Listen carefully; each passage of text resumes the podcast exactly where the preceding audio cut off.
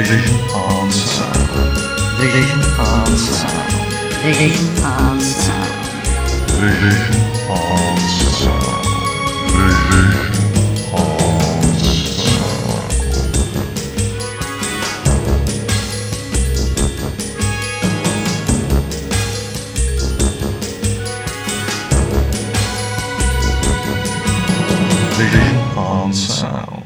Welcome, one and all, to Vision on Sound here on Fab Radio International with me, Martin Holmes. This week, Steve Hatcher returns to talk all about what is known as the Michael J. Bird Quartet, a series of separate dramas from the 70s and 80s which are all set around the more picturesque parts of the Mediterranean, made up of The Lotus Eaters, Who Pays the Ferryman, The Aphrodite Inheritance, and The Dark Side of the Sun. We'll also be taking a broader look at the television career of this fascinating writer, and I certainly found out a lot, and I hope you will enjoy it too. So let's crank up those time engines and head off to sunnier, yet strangely darker places.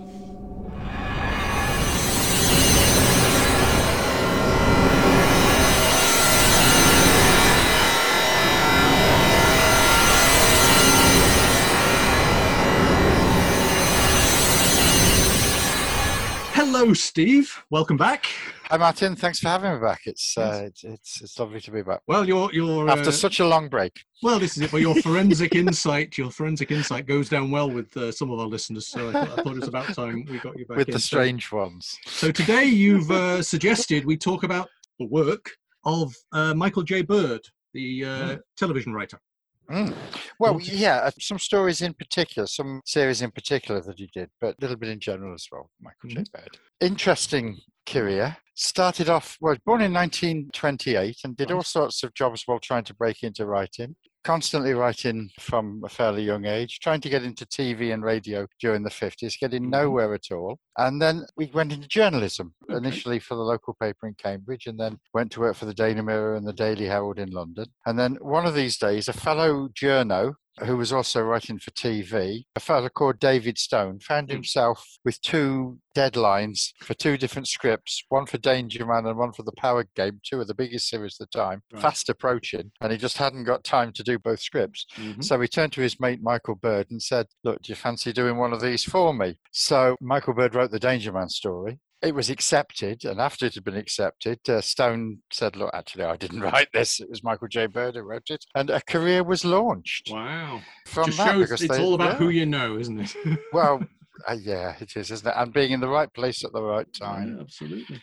Yeah, So um, the other chap didn't just think, okay, I'll send him both scripts with the same. clearly no, he's clearly a decent chap. So he then went on to write for well, there's a whole load of things he wrote Hmm. for. He wrote for Mr. Rose, which is a very brilliantly well remembered series with William Mervyn. His big break though was for Journey to the Unknown, which Oh, was right. the first Hammer TV series. Uh, it was partly made in the States, partly made in Britain. And it's not Out of the Unknown. That's Hmm. different. He did write for Out of the Unknown. Actually, he wrote two stories for the last series of Out of the Unknown, including the thoroughly horrible to lay a ghost which if you remember that is, is Mm. the one where the girl is seeing a ghost having been subjected to a horrific sexual assault when a Mm. teenager and it's there's a really nasty undercurrent to that Mm. episode so mm, careful of that one uh, uh, he ended up writing three different episodes well wrote two and did the Mm. teleplay for a third of journey to the unknown Most He- of those survive. yeah, yeah, I think the whole thing survives as well. Actually, I think it's all on a certain well-known video site beginning with a Y. Hadleigh, Paul Temple, Brett, and then came the biggie when he wrote the first of uh, a sequence of four series or Yeah. potentially five series Right. that are called the Mediterranean Quartet, although that's an Okay. entirely unofficial Mhm. thing, so called because the four series were set at various locations in the Mediterranean. There is How a did fifth that come series. about? Was that just everybody fancied a nice jolly and filming abroad, or was it more less cynical than? Oh, yeah, well, it probably was less cynical than that. It, it wasn't originally supposed to be. It was set in Crete, Hmm. and it wasn't originally supposed to. It was originally supposed to be in Ibiza. Oh, okay. Not the Isle of So- Wight then. No, not the Isle of Wight. Let's, well, let's let's say what we're talking about. We're talking about the Hmm. Lotus Eaters, hmm which was the first series created by Michael J. Bird. Right. He and his wife had been on holiday apparently, and had got talking to some people who were expats. Yeah.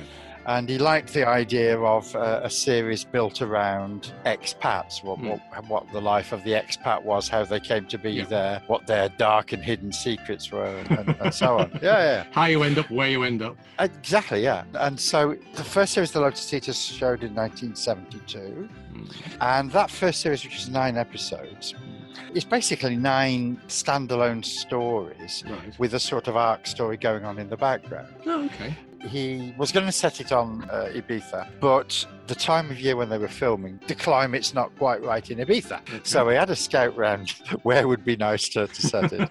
and they settled on Crete. And they found the ideal location in a town called Agios Nikolaos. And the, You have i- images, don't you, of, of, of him sitting in his office or wherever and sort of thinking, the BBC are never going to film this in Crete. They're going to make it the Isle of Wight, but I'll set it in Crete for my script and see what happens. No one's going to give me the budget. No one's going to give me the budget. you could actually do it quite cheaply in Crete in those days because Yeah. Greece was was Mhm. pretty cheap. So, what drew him to Crete, do you think? Apart Well, from the- the fact it wasn't Ibiza. well, yeah, the climate, and Mm. also he found the perfect village, this Mm. Agios Nikolaos, with the exact setting for what he wanted. He uh, apparently drove into Agios Nikolaos, he and his wife, and they looked across the waterfront towards Mm. this building, which was going to be the bar in the series. And he said it was absolutely exactly as he'd pictured it. So it was all found. So the, the thing is set in a bar.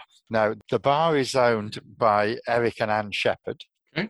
who are themselves an expat couple. And the stories of the nine episodes revolve around their regular customers. Okay. Now, the, the group of regular customers, for the most part, are in the other episodes as well, having small parts in the other Right. episodes, and then each gets their turn to be centre stage. Now, they've all got secrets or they've all got dark sides to their characters or whatever. The most memorable of, of well, let's let's talk about Eric and Anne first of all. Mm. Let's It's certainly that's them. what makes it dramatic, isn't it? You know, if they don't have dark secrets, it would quite be quite a dull series, I suppose. you know, Yeah. so- Well, Eric and Anne are Ian Hendry and Wanda Ventham. Mhm. So already you've stamped this with class, class, class. Oh, absolutely, yes. Two of the best television actors of the 70s and very, very familiar faces from Mhm. all sorts of series. Uh, Wanda Ventham, less so. stage, I suppose, it's fairly early stage in her Mm. career. But UFO was around the same time, Mm. wasn't it? A couple of years earlier, but yeah, a couple of years earlier. So, so she was known from that. So Eric and Anne. Well, now then, so they run the bar. hmm What we discover in the first episode, a stranger turns up from England, as and.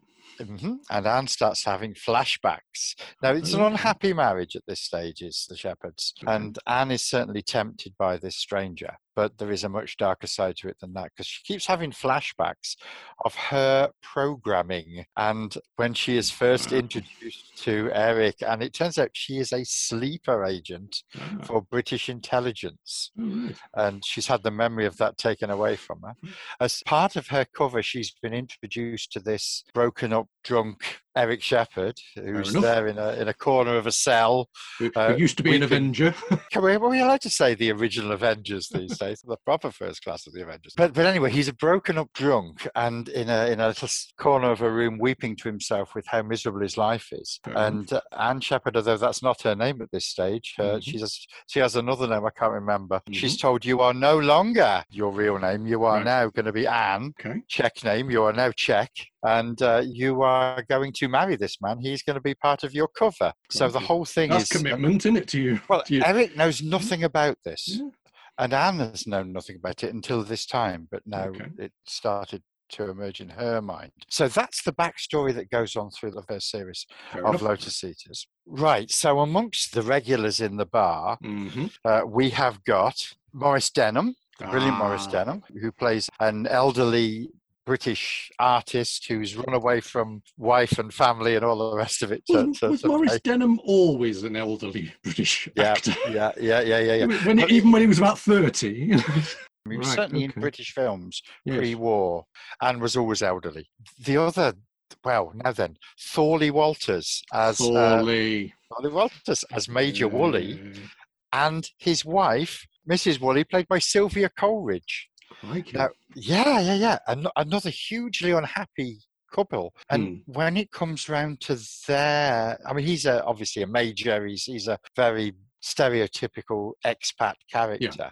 And she's his simpering wife who's always put upon and the rest of it. And now when it comes, I think it's it's the fourth episode, which is their story, Yeah. and they've been ever present in the first three stories. Yes.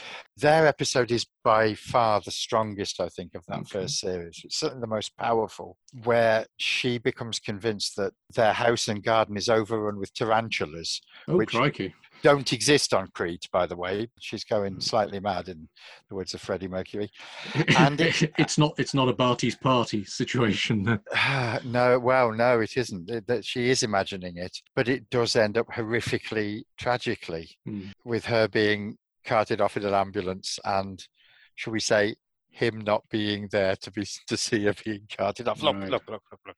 It's it's it's tremendous as well as Mhm. horrific. Good piece of drama, proper drama. Oh, not half. I'll, I'll mention some of the other guest actors without Okay. going into the, the things. Oh, Timothy Carlton. Okay. That's uh, that's Benedict Cumberbatch's other parent. ah, I- is this I- where I- they met? Uh, no, uh, they were already together by Oh, then. right, I think they made a family holiday of it. Okay, Uh, as you do, and why not? Somebody else is paying. Paul Maxwell, well known to viewers Mm. as uh, as uh, Elsie Tanner's horrible husband in uh, Coronation Street, Right. and the voice of Steve Zodiac in Fireball XL Five. Yeah. Uh, Susan Engel from The Stones of Blood. I'm sorry, yeah. I'm Doctor Who referencing already, aren't No, I? no, fine. It, Alicia it, help, Charlton. it helps people actually to work out Yeah. who's who sometimes. It's weird that those references are the ones that actually help when people go, No, I can't think who that is. I can't think of that. Oh, it's, Yep. it's the same with the, like you say, the Paul Maxwell thing. You know, Yep, yep, oh, yeah, Yep. bit of Super Yep. Mario Nation. Now I know who you're talking about. that's it. Alethea Charlton, who was her in the first ever Doctor Ah. Who story, Yes. and then was in the Time Meddler as well. So Mm. that's her, as it were. Anushka Hempel from Zodiac, and also a, a, panelist on. yes, who done it? Yes. Who done it? Yeah, yeah, yeah. I don't actually tend to think of Anushka Hempel actually doing an acting role. Oh, yeah, quite. She did Hammer films and things like Hmm. that. I, I, I think. I It just, uh, a, you know, I, I kind of, No, no, no. I think of her more as a personality than an actor. It's very no, weird. she was a she was a seventies horror girl, and uh, Carol Cleveland from Monty Ah. Python. Yes. Is also there. Well, now then, the other character I've not mentioned is the third regular throughout, who actually Mhm. appears in three of these four series, Okay. who is the local policeman, Captain Kosakis, played by an actor called Stefan Gryff, Ah, not to be confused no. with Stephen Greaves. Stephen Greif, Oh, who, who was Travis in, in Blake Seven, not to be confused with him. This is a, a, a Polish Australian actor Okay. Who absolutely steals the show. He's Mhm. superb as this friendly chief of police. He's a big friend of the Shepherds. Mm-hmm. His trademark moustache and sunglasses and the rest of it. And he is he Well, is kind of de rigueur uh, for foreign police chiefs in the early 70s. he's he's a definite good guy. Which brings me to a little bit of a problem because okay, this is 1972 in Greece. Mm-hmm. I refer you to our previous discussion on political dystopias. Mhm. What was happening in Greece from 1967 to 1974. We'd got the horrific regime of the colonels, military dictatorship, very, very nasty regime. That doesn't get mentioned really at all. No. Michael J. Made no secret of the fact. He says, I'm not a writer who has messages for my Yeah. audience. I aim to entertain. It's it's escapist. It takes them out of their, their lives. And Mhm. This is absolutely what's going on here. Apart from the horrible murder episode, the horrible mental torture episode, which I haven't mentioned, but uh, involves Carol Cleveland as a perpetrator, and the, the British intelligence line Mm. that's running through. It's Mm.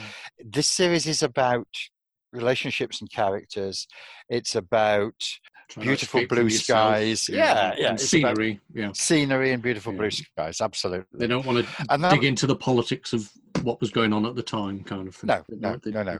And by the end of the first series, the background story, the uh, Anne's British intelligence connections, Mm. has pretty much come to the fore. Well, they very much come to the fore. Mm, And there's a bad murder, mm, and the shepherds, assi- assisted by Captain Kosakis, Mm. have to basically flee and lie low for a Right. while, okay. which is what how the first series ends. And Mm. I- think it was pretty much intended that that would possibly be it. That if there wasn't a second series, that was Mm. it. Now, this first series, we've been talking about Michael J. Bird. The, this first series wasn't by any means all written by Michael J. Bird. No. Bird wrote the first four stories, and Mm. then we've got a story by a writer called Jack Ronder, David Fisher.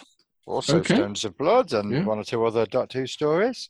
David Weir, uh, again one of the prime TV writers of Mhm. the time. Uh, two episodes by him, and then Michael J. Bird came back for the last episode. Okay. So now there's uh, one or two other names that are worth mentioning in the context of this series. Well, I say one or two. One in particular, one of the directors is a certain Mr. Douglas Camfield, Ah, well known to the Oh, Doctor yes. Who fans again. well-known, uh, well-known drama uh, director, of course. in, uh, in all sorts of areas, yeah. is, is the army involved in that episode, by? Do you know? No, uh, Oh, there right. isn't. No, sadly not. Doesn't no. go to a barracks anywhere. No, no, no, no. That would that would be good, wouldn't it? But but no.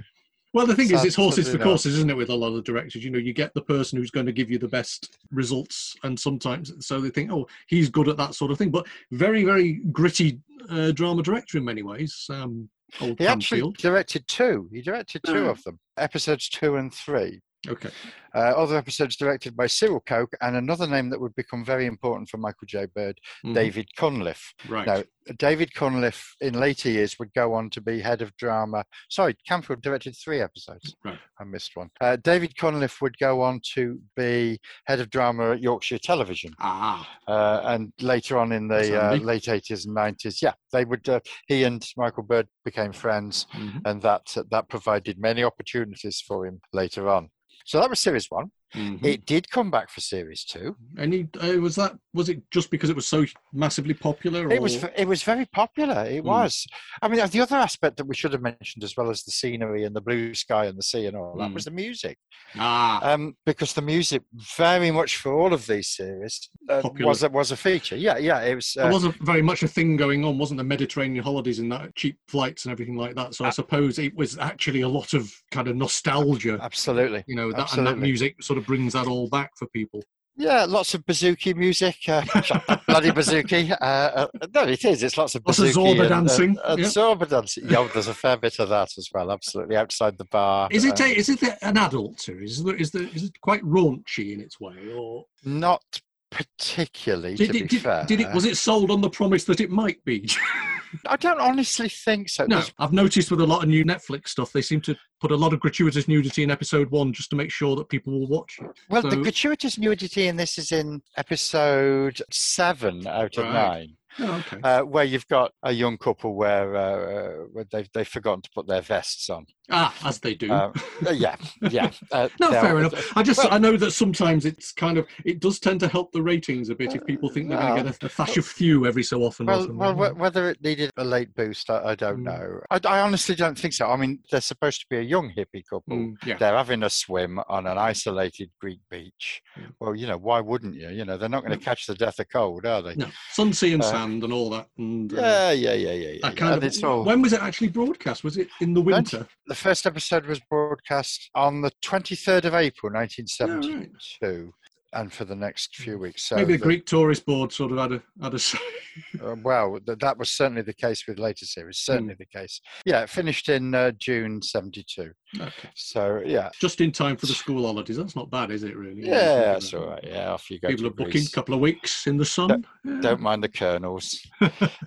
Do we actually? I- I know this is weird, but do you think a lot of it would have been political in the sense of not wanting to upset? Upset. Would they be still allowed to film, or would that have been an issue? Do you think? I think they wouldn't have been allowed to return for a second series if they'd, they'd upset the authorities for the first series. So, so they're painting a glorious picture of, of lovely Greece at that well, time. they're just Yeah. they're just ignoring the, the political background Mhm. altogether. And I Mhm. mean, like I said, there is this British intelligence thing, and that does Mm. bring in Greek intelligence, Mm. who were working with British intelligence, blah, blah, Mm. blah. Old friend of mine, Ian Fairbairn, who played Gregory in the Doctor Who story The Invasion and loads of other Doctor Who stories. He has a small role in one Mm. story as well. So it's always lovely to see Ian Ian in anything. That's a personal thing. So series two, series two, series two comes back and the Mhm. shepherds return to their bar and everything's calmed down. Everything's the, back to bad normal. murder the bad murder has been pinned on someone else who wasn't there, who was dead anyway, so it's fine. There's one lovely plot contrivances sometimes to resolve these things. Aren't yeah? Yeah, yeah, It was it was all there at the end of the first series that Mm. that's how it could be done No. uh, if if they came back. Now the How do we get second out of this?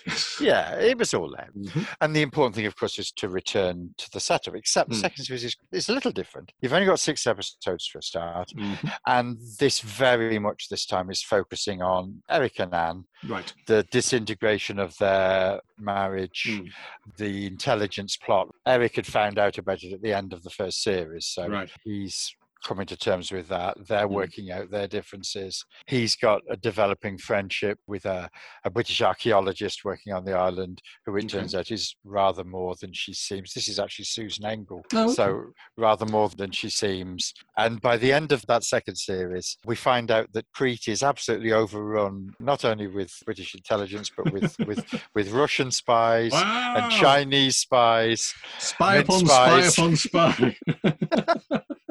Yeah, right. no that's mint- so, no mint so basically, everybody you met on holiday, if you went to Greece in those days, was probably a spy, Probably or at least every other No, person. Yeah. my first thought about it was what? Why were they sending sleeper agents to Mm. sleepy Crete? Mm. But then when you think about it, this actually was quite an important arena for the Cold Mm. War Yeah. because you'd had this military coup in Greece, Mm. basically because there was a good chance of a left wing government. Oh, we're back Mm. to our same themes again. There was a good chance of Yeah. a left wing government being elected. So somebody somewhere had brought about a military coup. You'd got a situation in Spain where the Franco dictatorship was reaching its inevitable conclusion. And what would have come after Franco? Mm. In Italy, you'd got the Italian Communist Party was the, the second Mm. biggest party for since from the 40s through to the early 90s and had been kept out of power Mm. By coalitions between the Christian Democrats and various other non-entity smaller parties just to keep the communists out Yeah. of power. So you'd had an election in Italy, and I can't remember, but early 70s, Yeah. where the communists had had massive successes in that as well. Mhm. So hooray! Yeah. So so the Americans were interested in making sure that various Stability countries. was kept in the region.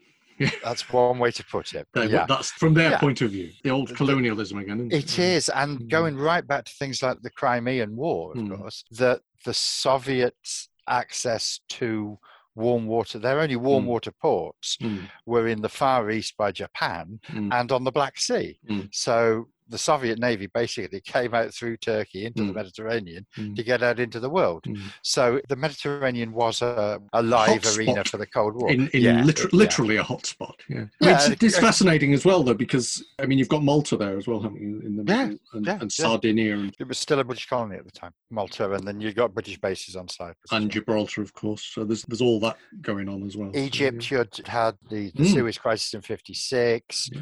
which had been a bit of a lesson for the British, obviously, but even the Americans had paid attention to Mm. it, even though they hadn't helped out. And of course, the whole um, fuel crisis in the Middle East was at that sort of time as well. well, the, it? the Arab Israeli conflict, yes, Mm. that, that the, Six Day the- War and all that. Yeah. Yeah, and, and the Soviet Union were giving fraternal support to the Mm. Palestinians and to countries in uh, Mm. war with there was there, were, there was a client Mm. situation wasn't it the Americans were backing the Israelis the Soviet Union were backing And in the middle of all this, all Very these film crews turn up. I mean, it's fascinating because I mean, even I mean, even uh, ITC were making things like Escape to Athena and what have you, weren't they? Yeah, On, on the yeah. Greek islands in them Yeah. their days as well. You know. But it's interesting because the subsequent series, so we're going to talk about four Hmm. series, or five series. The Mm. subsequent series didn't go anywhere near this at all. The political thing was forgotten. Hmm. Okay, so- uh, who pays the ferryman then? Is we well, move on it, is. Uh, In the in the meantime, because Mm. there's quite a big gap between Mm, five years, and? Ferryman. Mm, Yeah, yeah, mm. absolutely. During which time Michael J. Bird was contributing to Arthur of the Britons, Mm. uh, Special Branch, Quiller with Mike Jayston, The Expert, Warship,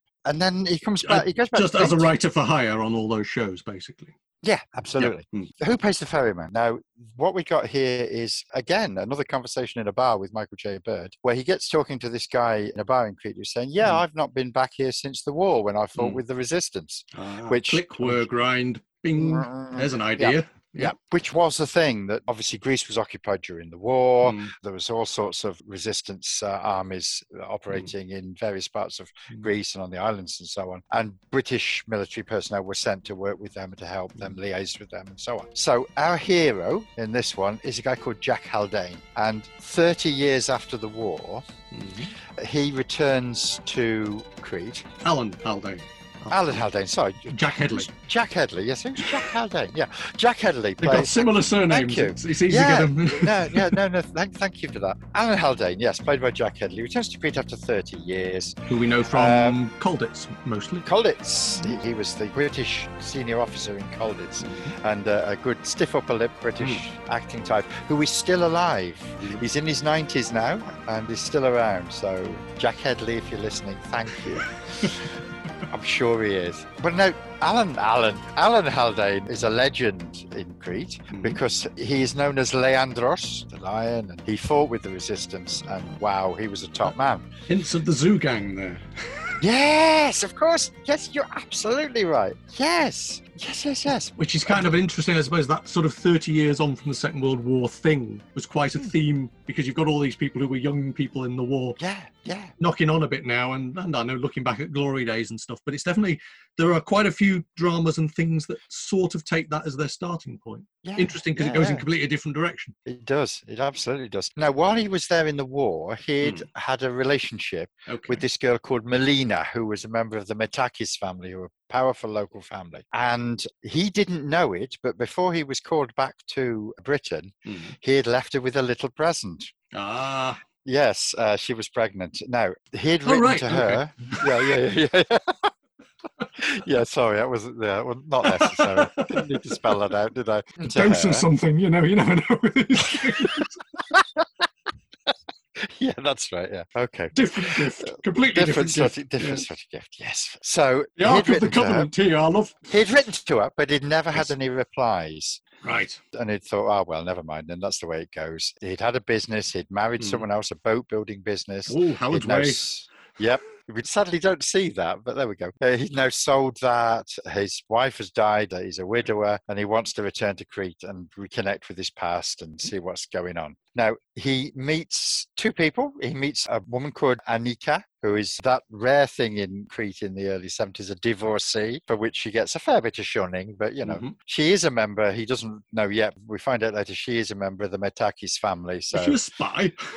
she, there are no spies in this one. No spy. We're spy Well, free. Okay. We find out later that she is actually the sister of the girl who he had the relationship during the war. Now she's dead. Melina is dead. Right. But he does find out that Melina has herself had a daughter Mm. who is now grown up and running a bar and has got a child herself. So all his family are there. He Mhm. doesn't let on to any of them who he is and the relationship and all that because he thinks, no, that's too much for them to cope with at the moment. He also meets his old mate, his Greek brother in arms from the war, Okay. Babis Spiridakis, who rather wonderfully is played by Neil McCarthy out of Ah, out of Catweazle and so many other things and uh, The Power of Kroll. Yes. I Um, saw him in a Dial 999 as one of the motorbike robbers the other Yes, night. that's right. That's right. A great actor. Often played sort of heavies and simpletons, and, but apparently he was an incredibly well-read and uh, erudite Hmm. man. His Greek accent is is a wonder to behold, but no, he carries it off. To be Mm. fair, I'm starting to think the entire world is connected to Where Eagles Dare at some point as well. But we'll, we'll was he in we'll- that as well? Oh yeah, briefly. Oh, fantastic. Well, now Alan finds out that not only is Melina dead Mm. and about the child and all that sort of thing, and finds out about where the, the daughter and the grandson are and all the rest of it. And he also finds out uh, Anika is, is the sister and so on. Okay. So now here comes the problem because Anika's and, and Melina's mother Mhm. is Katerina, Mhm. who is the old lady in black, like they always have in Greek things. Ah, And she is the matriarch of the Metakis family. And she's a thoroughly nasty piece of work. Now, Mhm. it turns out that she was hiding and throwing away mm. his letters to her and Right. her letters to him. Oh, So- okay. She pretty much engineered this situation. Okay. But she blames him Mm. for having abandoned her with the child and all the rest of it and bringing shame on the, the family, blah, blah, blah, blah, blah. Is it So- a touch of the Livias from I Claudius? Do you think? Mm, Oh, just a touch, just Yeah. a touch. Okay. Oh, by the way, Katerina Matakis, Uh-huh. played by an actress called Patience Collier. Okay. We've got a lot of this. We've got a lot of British actors playing Ah, Greeks in Oh this. dear. Yes. But okay, it was the it was the way it was, wasn't it? It's, at it's least actually not- surprising, isn't it? I mean, I know people get upset about various, shall we say, portrayals of people by people from other backgrounds, but yeah, it went on a lot more with a lot of other cultures. An awful lot of people yeah. talking with cod Italian accents in things and French as well. You know, so it's it's not as unusual. It's just possibly more blatant, but it is it's not unusual in, Well, in certainly dramas of the time. Until you've seen Warren Mitchell playing Italian in The Saint, Yes, then precisely. don't comment, basically. No, but at least they're not blacking up in this. no, this is uh, which is which is something at least. Uh, but anyway, so uh, Katerina declares vendetta against Ah. him, and uh, in comes her son. She recalls her son from wherever he's been living, played by one of my favourite actors from the sixties and seventies, who's Mm. in everything, Steve Plytas, okay. who was absolutely everything. Has the advantage of having a Greek name, Steve Plytas. You look him up, you'll find his picture. You, you'll, Okay. you'll know him. You'll know exactly who I mean. Mhm. So anyway, he turns up and says, "Well, actually, no. Why should we kill him? We don't really need to do that, do we?" Mm. But she says, "Yeah, go on, get on with it. Didn't kill him." But the Ah. whole family are basically organised to gangle and kill Alan. so is this and- one of those series where just things just keep getting worse and worse and worse Yes, and worse, worse and and worse, worse. until the inevitable It- happens? the, the inevitable is about halfway through, and right. there is a horrible, horrible attempt. Well, there's an attempt on his life which fails, but has unforeseen and horrible Consequences. which pushes him over the edge, and it then turns and he vendettas back. he does a bit with the help of the police. He then basically Is that Stefan again?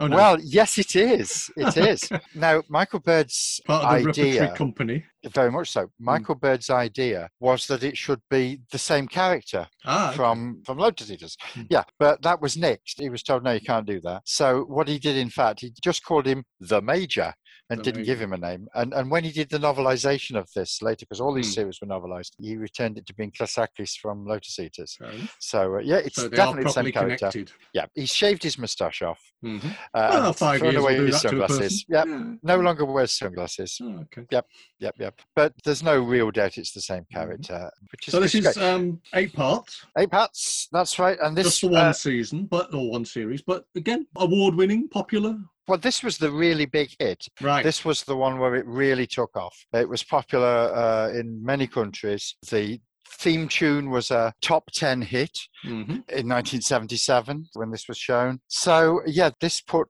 Michael Bird basically in the top rank of TV writers of his time, whereas you know, The Lotus Eaters had been a moderate success. This was, well, zap bang. No, I think it's quite surprising because I think the theme tune for this is a bit unmemorable, to be fair, particularly compared to the Lotus Eaters. But Mm. what do I know?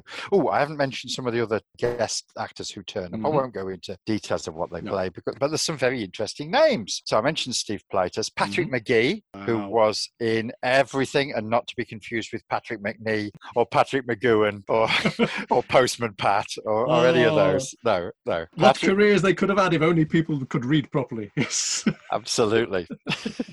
or Mr. Magoo, not him either, not to be confused Oh, with any of them. You've also got Jack Watson, right. uh, who I hope Michael J. Bird met on Arthur of the Britons and thought Mm. you'd be good in this. I don't know if that's true. Uh, and then three names that will, will set all the bells ringing ding, ding, ding, ding, ding. From Blake Seven, I give you Sally Knyvette. ah. Anna from Blake Seven. From Star Trek The Next Generation, I give you, come on, it's Greek. Marina. Verena Sirtis, absolutely. And then an actress um, who at this stage hadn't had her big break, but was Mm. going to do so in the next few years. That would be Lalla Ward. Lalla Turns up in one episode. Yeah. Some Marina, Marina. Sirtis particularly always surprises me. I mean, she turns up in a, a, a Sherlock Holmes, isn't she? In Adventures Yes. of Sherlock Holmes, and you Yes. kind of forget really because off she goes to Hollywood, and you just think yeah. the number of actors, even in things like The Saint, who you sort of see the early part of their career and it's bit parts in The Saint and all this kind. Of, Yeah. Then suddenly everything's a Hollywood credit, and you think, oh, Donald Sutherland, for heaven's sake. Donald Sutherland. a lot of major star. relocating going on where the work is, I guess. Yeah. Another name to mention is the production assistant on this show, Okay. who actually ended up directing most of the location shooting for various reasons. Mhm. was Andrew Morgan, who Oh, later went on Yes. to direct the Doctor Who stories Time and the Rani. Well, Mm. we'll forgive him that one, and Remembrance of the Daleks. Mm. So there we are.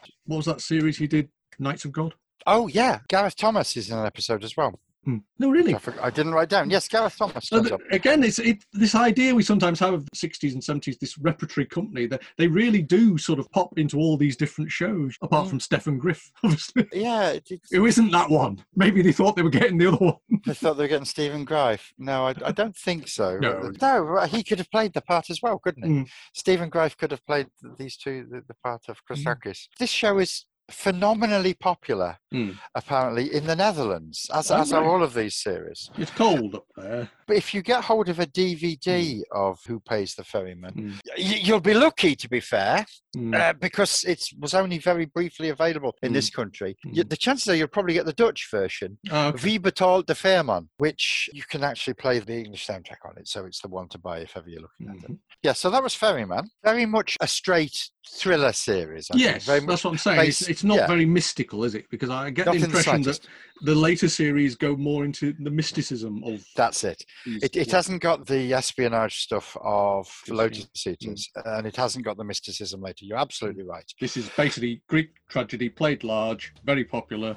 Yeah. So, so a couple of years later, we get the Aphrodite inheritance, We do in 1979. Right. another now, eight-part serial. Yeah, Another eight parter. Now, this not connected one- at all with it. No, um, in fact, we've got a change of location. Right. We've left Crete and we're now on Cyprus for these eight episodes. Any reason for that particular? It fits in with the story, to be fair. Right, The, the okay. story they tell, there's a particular reason for it being Cyprus with the, the goddess Aphrodite and various things, who in legend was supposed to be born. Right. Uh, so it's a uh, historical Epaphras. reason. It's not. It's not just. Yeah, It's not. yeah. Pru- it's not sort of prudence to be No, filming there rather than somewhere. She else. came ashore. No, th- these the last two series. There is very definite reasons why they are tied to the places they are. The goddess Aphrodite. This is a tongue twister. Came ashore in a she shell. As uh, you do. Ashore in a she shell, as Sean Connery might say. Mhm. on a beach which is known as Aphrodite's Beach near Paphos in, in Cyprus. So there we are. Right now, Now, is Uh, this? Am I? Am I getting my islands mixed up? Is Cyprus the one that was split in half? Yeah.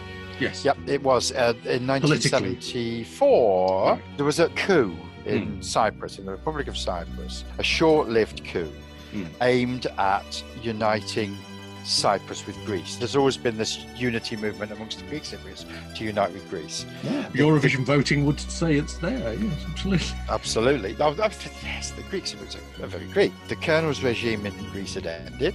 Mm-hmm. So there was this attempt to unify Greece and Mhm. Cyprus. That didn't really have a lot of support amongst Greek No. Cypriots either, though. So they weren't happy by that. Mm. Meanwhile, the Turkish Cypriots, who at that stage it was more mixed Yeah. as to where they lived and things than it later became. And the, the, there was a very strong Mm. Cypriot Turkish Turkish Cypriot community. Their response to that was the army of the Republic of Turkey invaded Cyprus, Mm. and it all turned very nasty for a while. Yeah. The coup was defeated anyway. Archbishop Makarios came back as president of Right. Cyprus, but Cyprus had been divided in two Mm. and remains divided in two to this day. Mm. The Republic of Cyprus basically is the southern two thirds or so of the island, and the northern third of the Mm. island is known as Northern Cyprus. Mm. It's not recognized by anywhere apart from, well, oddly enough, Turkey. Mm. If you want to go there, you have to fly via Turkey. Yeah, it's not a member of the United Nations or anything like that, but it has basically operated as a Yeah. semi independent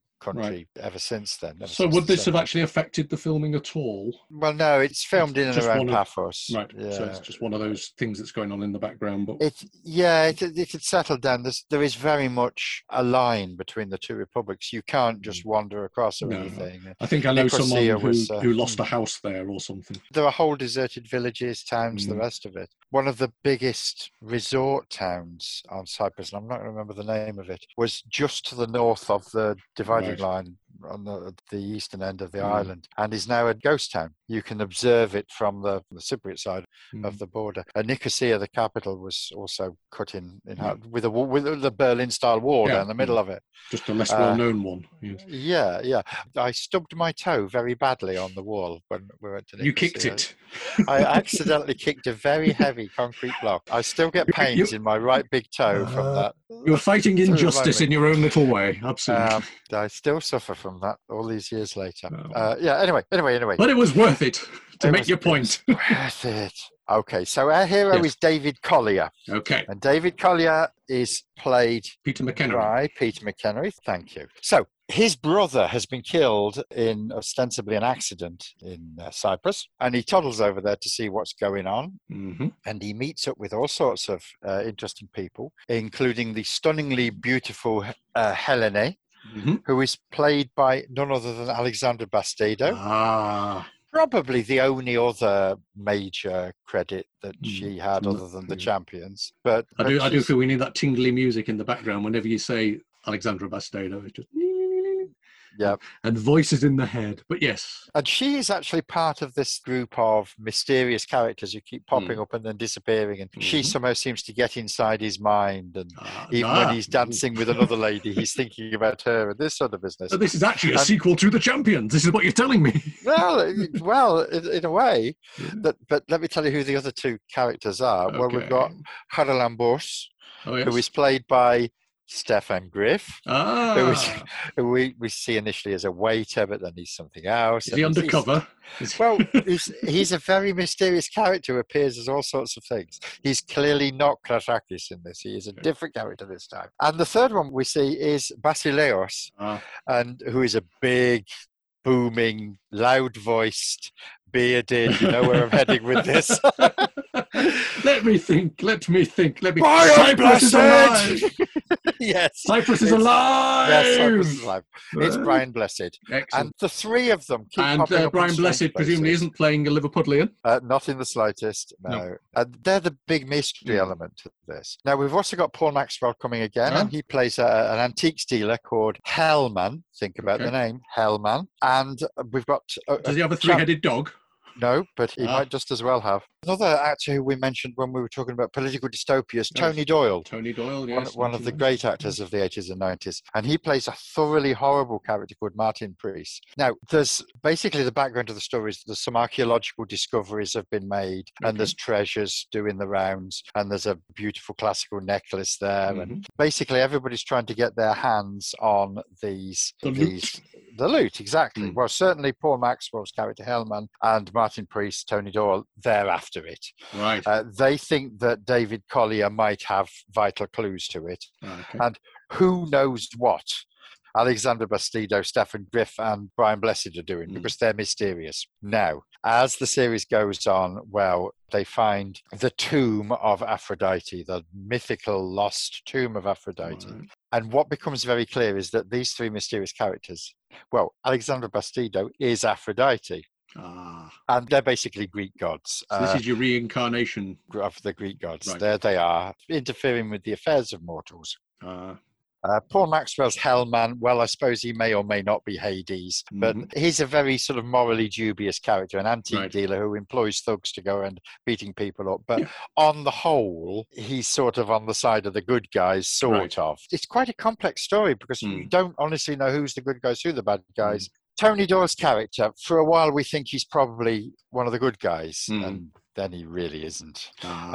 Uh, uh, so we moved into dark places, dark and supernatural places. I Yeah, suppose. very supernaturally, yeah, and Mm. very, very weird and very, very strange, and uh, but absolutely lovely. And but Mhm. and again, beautiful scenery, beautiful blue Mhm. skies, blue sea. Yeah, I, I enjoyed Well this worth a lot. look. Yeah, Well, worth well worth a look. And actually, this one is easier to get hold of than most on DVD. All right, It still seems enough. to be around and out there. Uh, the thing to say with all of these three, these four series, Mm. five series, you don't need to watch them in order. No. You don't need to watch them all. They're all entirely uh, Self-contained. self-standing, self-contained. You don't need to see any of the others Okay. to enjoy any of them.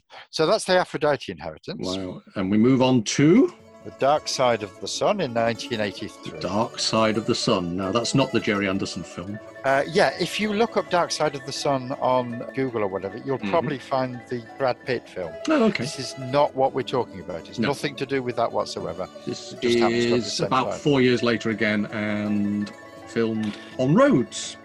Yeah, we moved to Rhodes, 1983, and again, it's a story that ties very much to Rhodes because it involves the Knights Templars. Ah. That was one of their big strongholds, or well, it was their big stronghold on Rhodes. Was this before all the Knights Templar stuff in the books started to become? Was this kind The- of the start of all that? It's after Henry Lincoln's book, Right. the uh, Holy Blood, Holy Grail. It's after Right. that, Right. and that's possibly one of the inspirations for Right. it. Again, it's that 80s thing, isn't it? We're now into Well, the 80s, and, isn't- isn't- and it, there's a lot of that stuff about, isn't there? Well, the Templars thing is very much an undercurrent to this. Mm. Now, you'll recall when we were talking about Aphrodite that the whole thing is set up by what looks like an accident, but is then a murder, a bad murder. Well, we have something similar, don't we, here? Because Ah. we have our old favourite Patrick Mower. Oh, he's back. Right. Well, yeah, he is, but he's not back for long because he Oh. plays Don Tierney, who's a photographer, okay. and, and he's on Rhodes and he's investigative reporter. Well, no, he's a photographer, but Yeah. he's a meddler as well. He, he- he finds stories and starts ph- photographing them, and he starts investigating the Knights Templars and this character called Raoul Lavaliere, who lives in a castle on Rhodes, and then he's killed in an accident. Ah. Right.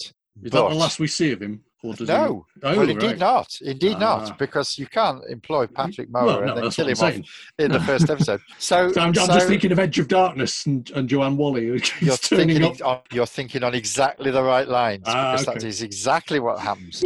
we then switch back to England and we see his widow, Anne, Ah, which is a name that uh, Michael J. Bird obviously liked because it was Anne in The Lotus Eaters as well.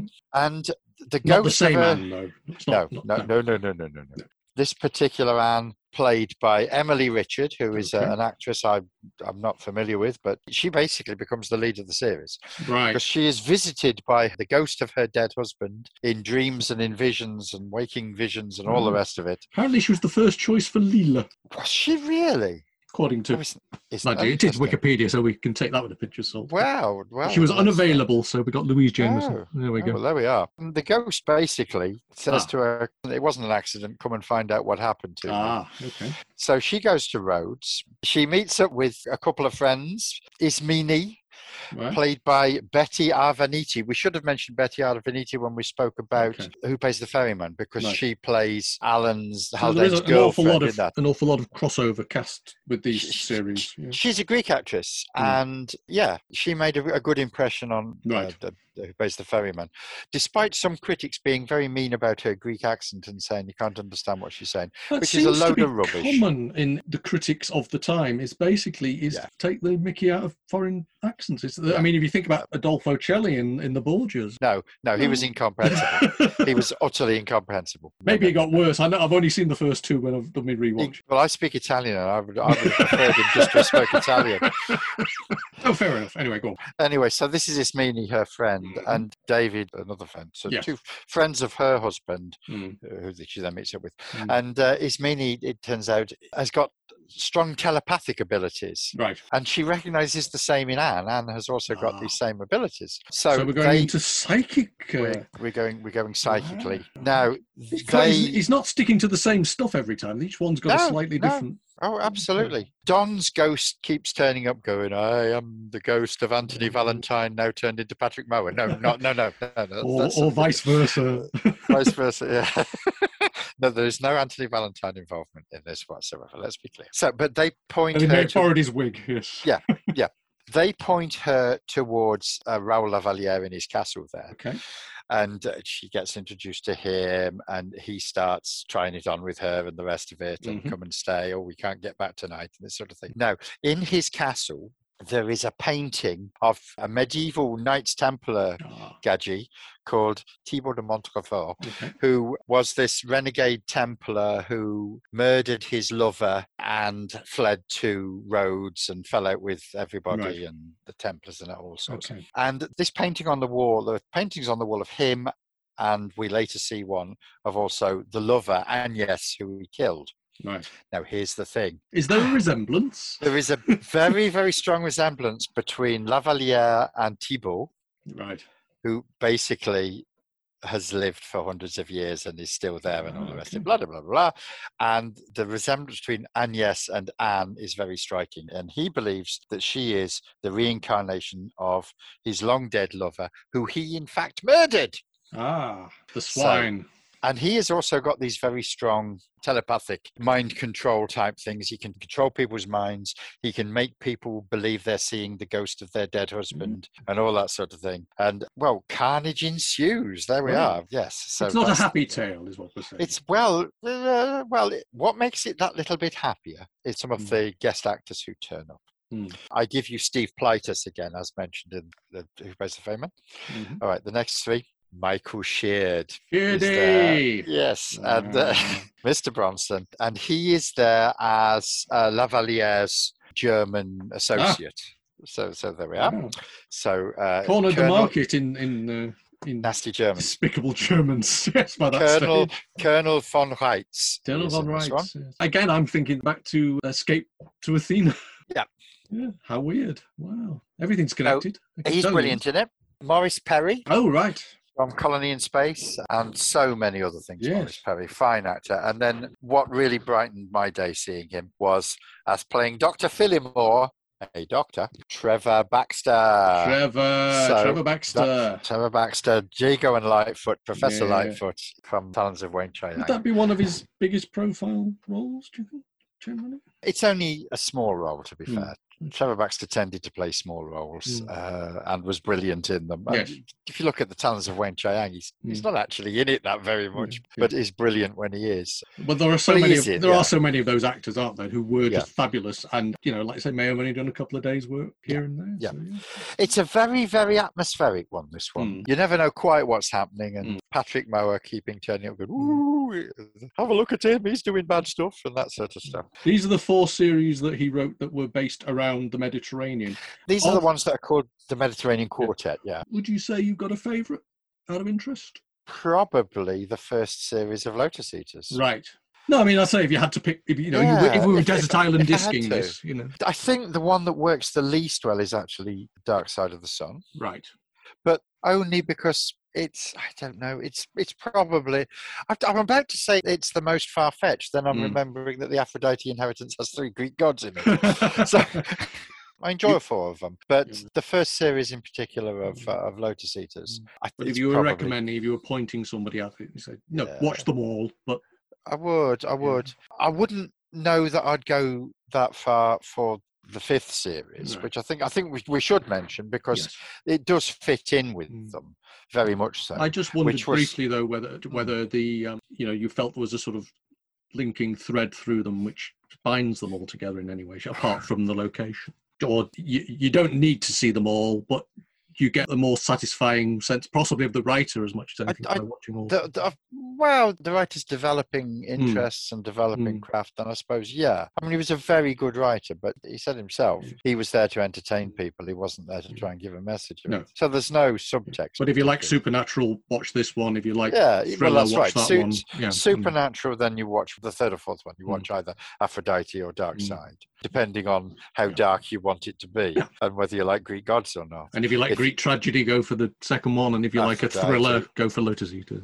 I think so. And Lotus Eaters has that feel of the anthology show as well. But also to be uh, good in three or four yeah. different genres, certainly, and, Yeah. and to actually write a cracking serial in all four is quite an achievement. Really. Yeah, absolutely it is. I mean, he was a very fine writer. So, shall we move on to is it Maelstrom? Maelstrom. Okay, so this is just two years later in 1985. It is his last major serial that he works on. Yeah, for the BBC. He moved really his efforts to ITV. I mean, Hmm. 1983, he wrote a series called The Outsider for his mate Okay. YTV, Yorkshire Television, which was successful, Mm-hmm. uh, which was set in Yorkshire. Aye. And it was someone who unexpectedly inherits. To be fair, I've not seen it, Hmm. uh, and I've read a little bit about it. I can't find it on DVD anywhere No. or on YouTube or anything, so I've not been able to see that. But somebody who moves to Yorkshire, having unexpectedly inherited something, Okay. then he contributed to one or two other things. Oh, yes, he, now that's an interesting one. He contributed an episode of Hammer House of Mystery and Imagination, Right. which in America was called Fox Mystery Theatre, by the way. An episode called In Possession, which was an adaptation of an Out of the Unknown script. Because we said he did two Out of the Unknowns. Well, this then is one of them, was then Right. adapted Okay. for Hammer House. So it's the same script in there, Mm. basically, but with some adaptations. And then he did a series called The Winning Streak, also for Yorkshire Television, Mhm. which he created, and but he didn't write, but he Mm. created, and that was set against rally car driving, which is a bit of a departure, Okay. isn't it? A very Yeah. eclectic writer, really. And he finished up with two TV movies. Okay. One called West of Paradise, which was set Mhm. on the Seychelles. He could pick a location, Mhm. which had Art Malik in it. Okay. And one which was an adaptation of a book called Out of the Shadows, hmm which was he was back to the Mediterranean for that, and that was 1986, and that was pretty much the last of it. That was the last one he did, and yeah, Maelstrom that we'll come and talk about in a second. I read that I think it was the last episode of Maelstrom was shown on the same night as the first episode of EastEnders was shown, Wow. And it was sort of indicative of how tastes were changing in television. The, the sort of gritty, frankly horrible people in your living room of a, an evening Mm. uh, was becoming de rigueur, Mm. and nice Greek islands and sunshine and interesting stories was The posh becoming people. yeah was becoming less fashionable. So he was on the way out, Mm. and that was pretty much the end of his TV career. He lived for another 15 years, died in Mm. 2001 at his home in Cambridgeshire. Mhm. But yeah, a bit of an anticlimactic end to his life, really. Mm. People are allowed to retire. Well, yeah, I, I don't think he chose to particularly, though. Mm. I think it just sort of Yeah, happened to yeah. Fair enough. Maelstrom, I want to talk about the least because it's the most disappointing of all of them. It's his last BBC series, and it really is a rehashing of old ideas. It's set in Norway, this one. Okay. It starts off with, well, I told you his, his uh, YTV series, somebody in, unexpectedly inheriting something. Right. Well, we start off with the same thing again. So a woman called Catherine Durrell unexpectedly inherits a property in Norway from a millionaire who she never knew. Hmm, As you do. As you do. And then we have themes of mysterious parentage and that sort of thing that we had in Ferryman again come up. She goes to take possession of this beautiful house on the fjords Mm. and he's caught up in a mystery concerning a benefactor's family and Right. possibly supernatural things going on, a bit like in his later series. Yeah, yeah. And there's someone trying to kill her, like in Aphrodite, Mhm. someone trying to kill someone Okay. and in Ferryman. So there's, it's sort of the same themes is- and This is coming up. Scandi drama sort of 20 years early, isn't it? Well, or it- I isn't it? suppose no, because it, it has the same sort of feel as his other Hmm. series, Right. but with less sunshine. Ah, if you're going to change something? Yeah, I mean the, the Norwegian setting is absolutely lovely. I mean I love Mm. Norway, and the Norwegian Mm-hmm. setting is, is beautiful. It suffers horribly from casting. This English woman, Catherine Durrell, Mm, is played by an actress called Tusse Silberg, Okay. who is not Norwegian, uh, No. is Swedish. Ah. But no problem with that. mm, But she just gives a really flat performance. mm. and it becomes quite difficult to get on board with, with it, that. yeah. to Mm, engage mm, with it exactly. Some of the other casting is nice. Mm. We've got a veteran actress Ann Todd Oh, okay. in the role of Astrid Linderman, who Mhm. may or may not be behind all the nastiness going on. Mhm. Trevor Baxter, Trevor Baxter returns. Excellent. Yep, Dr. Albritsen. Uh, Again, it's a small part, but seeing Trevor Baxter in anything brightens my day. Mhm. And then three science fiction stalwarts. Mhm. John Abineri. John who- Yes. He's, he's, he's there. And the last two, Ah. Oh, we've got Paul Darrow. Darrow and Peter Tuddenham, Wow. the It- voice of uh, Orac. Is he behind a wall? No, he's on screen. oh, wow. You get to see Oh, well, there we go. It's not great, but it's Hmm. watchable. And A six part thriller series Yeah. of its yeah. time, but Yeah, yeah, Perfectly. yeah. 1985. I don't have a big problem with it. I Mhm. enjoyed it enough, but it comes as a bit of a disappointment after the Mm. four previous series. Yeah. That's that's again, all uh. Vere Lorimer again, of course, as well, isn't it? Vere. Lorimer involved very much in, in these series. So absolutely. he does have his favourites. Mm, well, absolutely. That's, and Ah. David Maloney directed the whole of yeah. this as Oh, well. well, there we go. You see. So Yeah. the So it does have a lot of connections with Blake. So it, I'm just intri- intrigued. I'm not the kind of person. I don't necessarily feel the need to see everything that an actor does, if you see what I mean. Hmm. So if I like an actor in one thing, I don't necessarily. Well, I mean, if you are a fan of Paul Darrow or if you are a fan of Trevor Baxter or John treatment Abineri, is available. the- no, is, is this a show Yeah, you yeah. point people at and say, yeah, yeah, you'll Well, enjoy none it? of them, none of them have particularly large parts, as it Mm, were, uh, i- in this. They turn up and look. but it's interesting I- to see them. It's, it yes. is interesting to see them, of course it is. And If John Abineri and uh, yeah, Trevor Baxter and John Oh. Abineri always brighten anything up, don't they? So uh, I think basically, um, Michael J. Bird, one of the good eggs, would you say? Well, in terms of his writing career, he's certainly Mhm. one of the leading TV writers of the last 60 years, really. I mean, starting with Danger Man, going right the way through to his TV movies. I, I discovered that his final TV movie is available on DVD. I've ordered it yesterday, so that'll probably. so it cost you a fortune again. Uh, no, I had to pay less than a fiver for it, Oh, as well, it happens. So uh, that's not a problem. So I look forward to that because, again, So- that's back in the Mediterranean and So if you see his name, you know, on the credits, he's he's definitely worth looking out for. And, uh, Well, I would warn against his Out of the Unknown episode, the one with the nasty rapey ghost. yes, uh, okay, fair enough. So apart from that, Apart from that, I would say four smashing series and another one, which I'd recommend to anyone. Now, what we didn't say, and which perhaps does need Mhm. to be said, is that the whole of all this conversation has been pretty much pointless because people are going to find it quite difficult to find any of these series. Lotus Eaters you'll find on YouTube. You'll have no Mhm. problem finding Lotus Eaters, and Ferryman will be there as well. Mhm. Aphrodite is available on DVD. Maelstrom is available on DVD. Dark Side of the Sun doesn't seem to be anywhere anymore. Very difficult to find the DVD. Doesn't seem to be on any of the video sharing sites. well, there's a quest for people. Lotus Eaters turns up in charity shops from time to time. But the thing is with Lotus Eaters, if you see Series 2, grab it. Right. Because Series 1 is very easy to find on DVD. Mhm. Series 2, much less so, but is on YouTube. Okay. Right. Thanks for that. I will speak to you again soon. You Cheers, take. Martin. Thanks a lot for Take that. care. Bye. Ta-ra.